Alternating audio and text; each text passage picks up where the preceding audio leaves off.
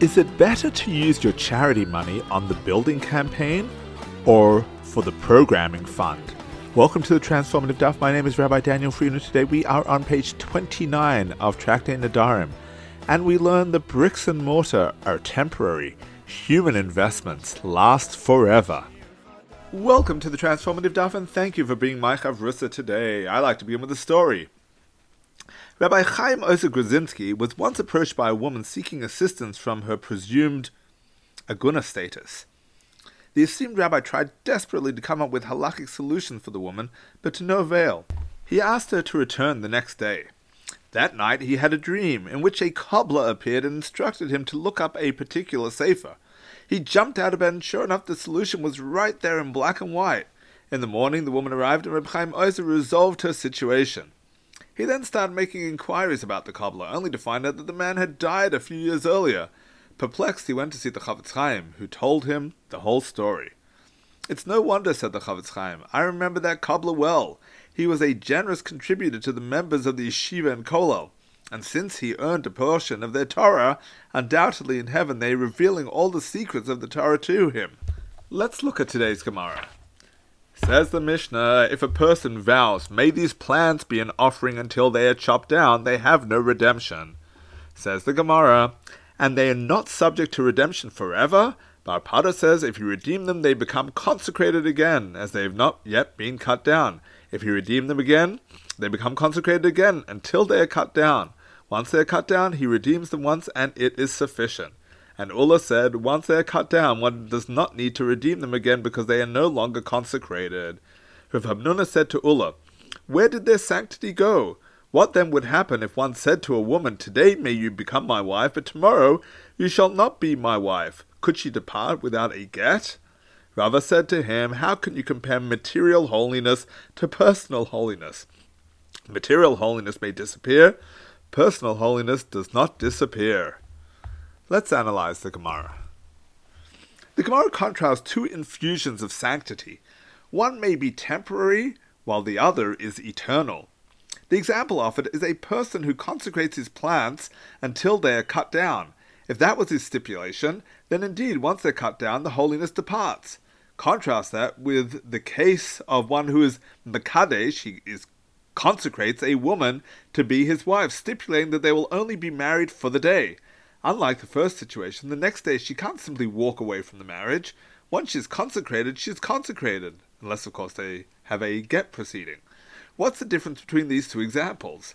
One was a monetary, material consecration, the other was a human consecration. Material holiness may disappear, personal holiness does not disappear. That's how Rabbi Shlomo of Radomsk learns the Gemara. When we do mitzvahs, he explains, we infuse our bodies with sanctity and become holy. In like manner, he expounds the meaning of the Yom Tov prayer, V'hasiyenu Hashem. It's normally understood as, may Hashem raise up for us the blessing of the festival.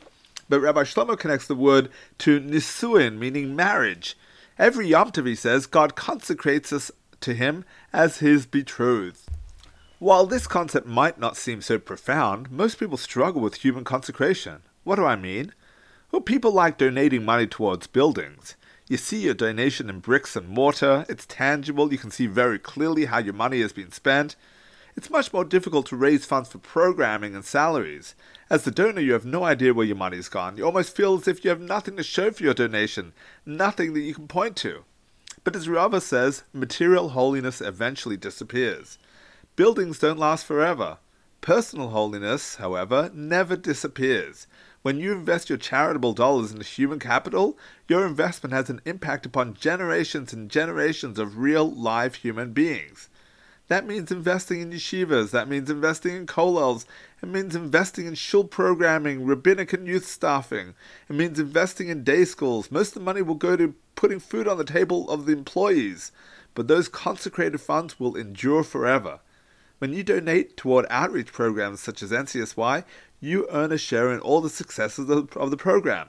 When young people are impacted and they make a decision to commit themselves and their future families to live a Jewish life, your donation lasts an eternity.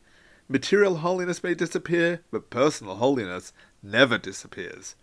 It makes a person feel good to see his name on bricks and mortar, But major investments don't bear fruit immediately. They take years of hard work and spiritual toil. May you invest your stock in eternal human capital. Wishing you a transformative day.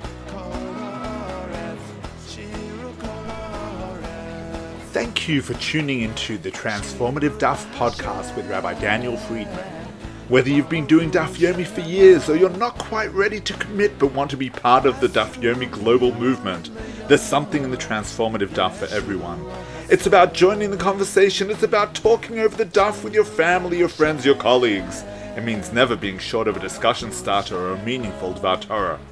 Every page of the Gemara, every word, every letter contains the secrets of the universe. To achieving a life of simcha and purpose, transform your life today. The Transformative Daf is published by Mosaica Press and available at all good Jewish bookstores and online from mosaicapress.com. Thank you, The Transformative Daf.